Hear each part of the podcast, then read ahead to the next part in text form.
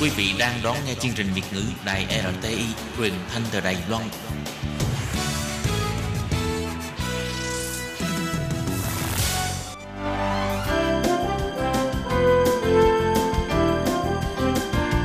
Xin mời quý vị và các bạn đến với chuyên mục Nhìn ra thế giới.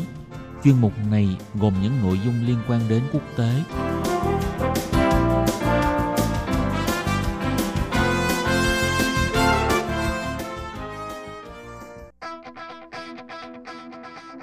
Tường Vi xin chào quý vị và các bạn. Chào mừng trở lại với chuyên mục Nhìn ra thế giới để nắm bắt được những thông tin và sự kiện chính trị quan trọng đang xảy ra khắp năm châu. Các bạn thân mến, nội dung của chuyên mục ngày hôm nay bao gồm những thông tin như sau. Hơn nửa triệu người dân Hồng Kông xuống đường biểu tình phản đối dự luật dẫn độ sang Trung Quốc xét xử và tương lai của Hồng Kông như thế nào nếu như dự luật này được thông qua. Cuối cùng là Tổng thống Nga Vladimir Putin phát biểu mối quan hệ giữa Nga và nước Mỹ ngày càng xấu đi. Sau đây xin mời các bạn cùng theo dõi nội dung chi tiết. Vào tối ngày 9 tháng 6, Chủ nhật vừa qua, hơn nửa triệu người dân Hồng Kông đã xuống đường biểu tình để phản đối dự luật dẫn độ tội phạm sang Trung Quốc đại lục. Chính quyền đặc khu Hồng Kông vốn dự định vào ngày 12 tháng 6 sẽ thông qua vòng 2 điều lệ tội phạm bỏ trốn – nhưng đông đảo thanh niên trẻ đã vây quanh tòa nhà Hội đồng lập pháp và chiếm lĩnh các trục đường chính ở trung tâm Hồng Kông, dẫn đến cuộc xung đột. Cảnh sát đã phun hơi cay giải tán đám đông, khiến cho nhiều người bị ngạt hơi cay. Cảnh sát cũng cho bắn loại đạn cao su trấn áp chuyên dụng. Những người biểu tình đã túc trực qua đêm tại công viên thama và bắt đầu ngăn các phương tiện giao thông tiếp cận tòa nhà Hội đồng lập pháp Hồng Kông vào sáng ngày 12 tháng 6, khi mà dự luật dẫn độ sắp được đưa ra tranh luận người biểu tình đã chiếm giữ các đại lộ Thiên Mây và Thiên Hoa ở khu vực Kim Trung của thành phố và bắt đầu đặt các chướng ngại vật kim loại để ngăn tiếp cận con đường Long Wo. Cùng thời điểm, hơn 1.000 người biểu tình tụ tập gần đường Harcourt và dùng các rào chắn để chặn tất cả làn xe. Trong khi đó thì cảnh sát đã bắt đầu phong tỏa khu vực.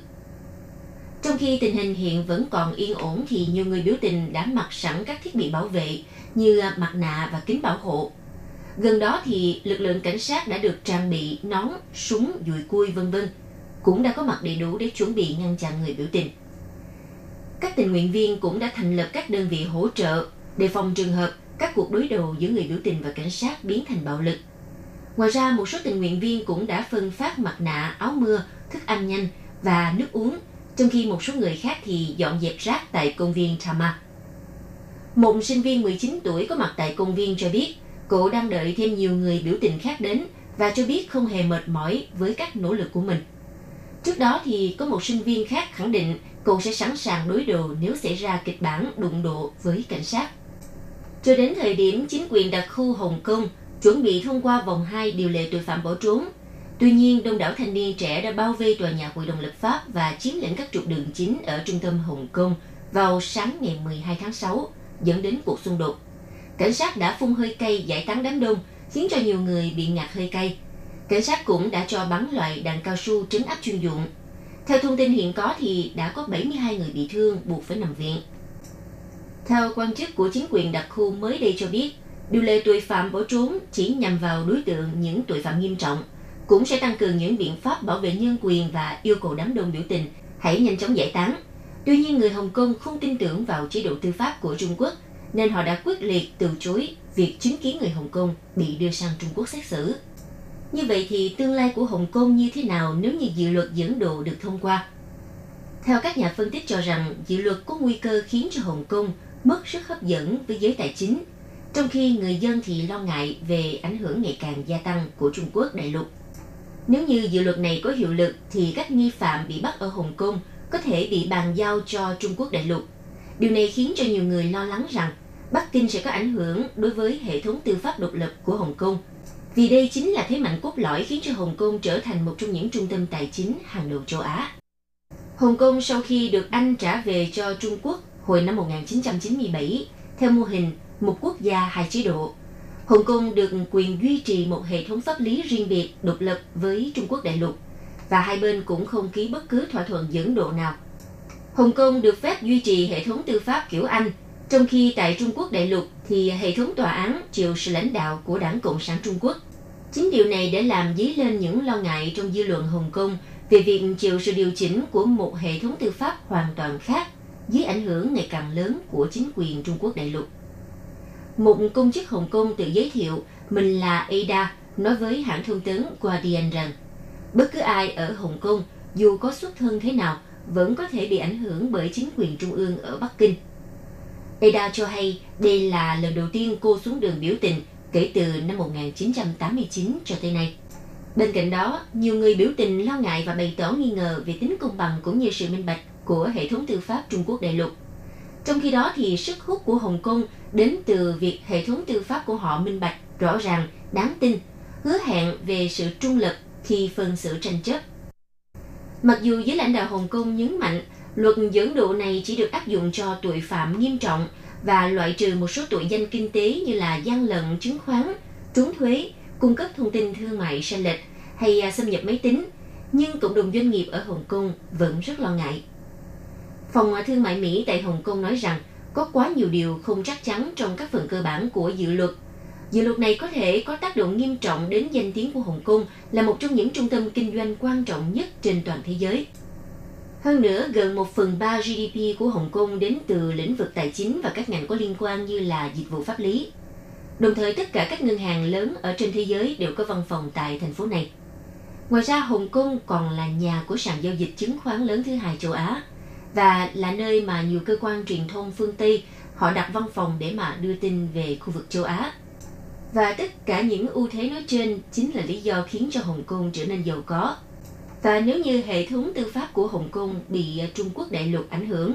thì à, các ngân hàng và nhà đầu tư sẽ không à, tự tin triển khai vốn đến khu vực mà họ có thể sẽ bị tịch thu một cách tùy tiện hay là phải đi cửa sau để mà giải quyết các vấn đề trong kinh doanh. Như vậy, dự luật dẫn độ này có thể khiến cho giới tài chính e ngại và phải điều chỉnh hành vi vì lo sợ bị dẫn độ sang Trung Quốc. Các nhà phân tích chứng khoán có thể sẽ ngần ngại khi mà viết báo cáo chỉ trích các công ty nhà nước Trung Quốc.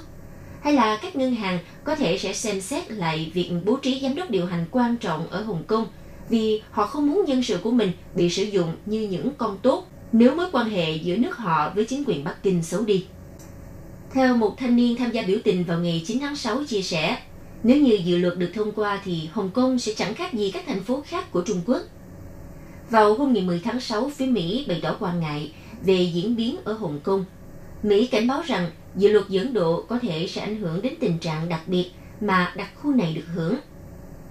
Theo phát ngôn viên Bộ Ngoại giao Mỹ Morgan Otagers nói, sự xói mòn liên tục của khuôn khổ một quốc gia hai chế độ đặt ra rủi ro với tình trạng đặc biệt của Hồng Kông trong các vấn đề quốc tế.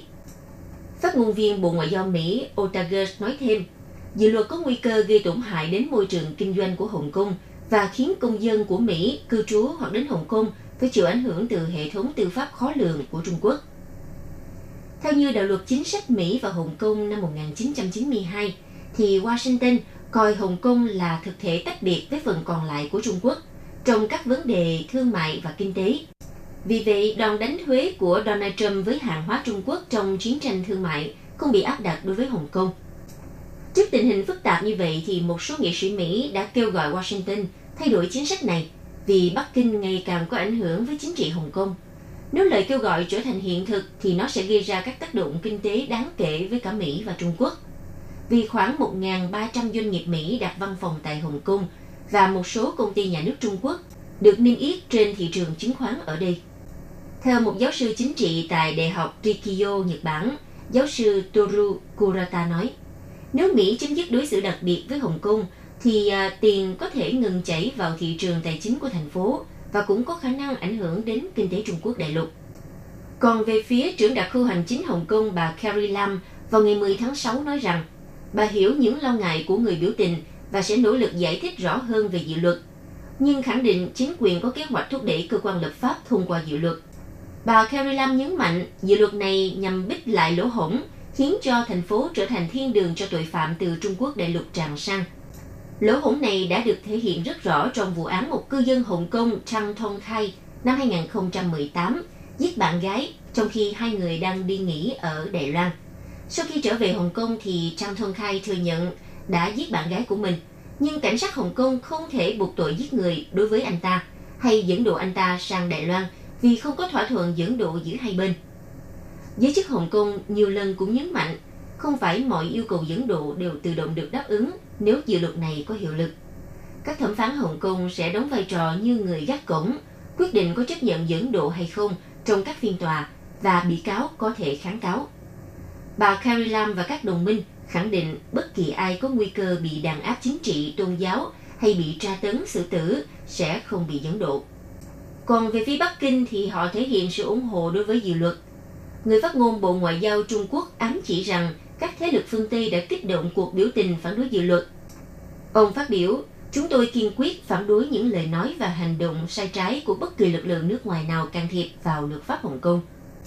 Bên cạnh đó, một số chính trị gia đối lập tin rằng lập trường của chính quyền Hồng Kông đang bị dao động và họ có thể xuống nước nếu như có thêm nhiều cuộc biểu tình quy mô lớn nổ ra như thế này.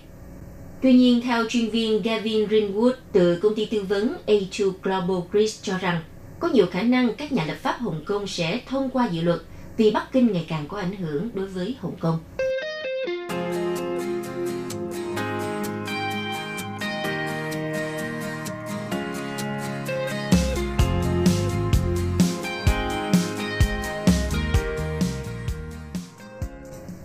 Vừa qua, Tổng thống Nga Vladimir Putin nói rằng quan hệ giữa Moscow và Washington đang ngày càng xấu đi vì chính quyền Tổng thống Donald Trump đã áp đặt nhiều biện pháp trừng phạt lên Nga. Phát biểu này đã được người đứng đầu Điện Kremlin đưa ra ngay trước thềm hội nghị thượng đỉnh G20, sự kiện mà ông có thể gặp riêng Tổng thống Donald Trump. Theo hãng thông tấn Reuters, mối quan hệ giữa Nga và Mỹ vẫn đang căng thẳng trong nhiều vấn đề, từ Syria cho tới Ukraine, cũng như nghi vấn Nga can thiệp vào hoạt động chính trị ở Mỹ. Đây là cáo buộc mà Moscow phủ nhận. Tổng thống Nga Vladimir Putin đã nhận trả lời phỏng vấn trên kênh truyền hình Mir TV. Nội dung cuộc trả lời phỏng vấn của ông được Điện Kremlin công bố vào ngày 13 tháng 6, rằng mối quan hệ giữa hai nước đang đi xuống ngày càng xấu đi. Trong mấy năm gần đây, chính quyền Mỹ hiện tại đã ra quyết định áp nhiều biện pháp trừng phạt lên Nga. Tuy vậy, Vladimir Putin cũng đã đưa ra đánh giá tốt đẹp về mối quan hệ đang nở rộ giữa Nga và Trung Quốc. Ông gọi đây là mối quan hệ đối tác chiến lược đang ngày càng sâu sắc trong chuyến thăm chính thức Nga mới đây, Chủ tịch Trung Quốc Tập Cận Bình đã gọi ông Putin là người bạn thân thiết nhất của mình. Hiện Nga và Trung Quốc gần đây liên tục có các động thái thắt chặt quan hệ trong bối cảnh quan hệ giữa Nga và Mỹ cũng như Trung Quốc và Mỹ cùng đi xuống. Trước đó, hôm ngày 12 tháng 6, phát biểu trước báo giới ở Washington, Tổng thống Mỹ Donald Trump cho biết ông sẽ gặp ông Putin bên lề thượng đỉnh G20 ở Osaka, Nhật Bản. Tuy nhiên, trước đó một ngày, Điện Kremlin nói rằng một cuộc gặp như vậy mới chỉ là ý tưởng và hai bên chưa bàn bạc cụ thể gì. Ông Donald Trump nói ông hy vọng Mỹ sẽ có một mối quan hệ tuyệt vời với Nga, nhưng cũng cam kết sẽ đem thêm 1.000 quân tới Ba Lan theo đề nghị của Warsaw nhằm ngăn ngừa khả năng Moscow có hành động gây hấn. Trong một tuyên bố khác được cho là nhằm vào Nga, ngày 12 tháng 6, ông Donald Trump tuyên bố ông đang cân nhắc áp lệnh trừng phạt liên quan đến Nord Stream 2 là dự án đường ống dẫn khí đốt từ Nga sang châu Âu đồng thời cũng cảnh báo nước Đức không nên lệ thuộc vào nguồn cung năng lượng từ Nga. Quý vị và các bạn thân mến, vừa rồi là chuyên mục Nhìn ra thế giới do tường vi biên tập và thực hiện. Xin cảm ơn sự chú ý lắng nghe của các bạn. Hẹn gặp lại trong chuyên mục tuần sau cũng vào giờ này. Bye bye!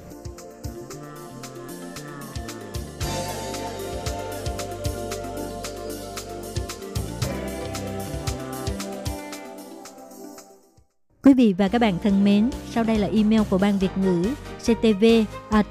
rti org tvk Hộp thư truyền thống của Ban Việt ngữ Việt Nam Miss PO Box 123 gạch ngang 199 Taipei 11199 Còn thính giả ở Việt Nam xin gửi đến hộp thư số 104 Hà Nội, Việt Nam.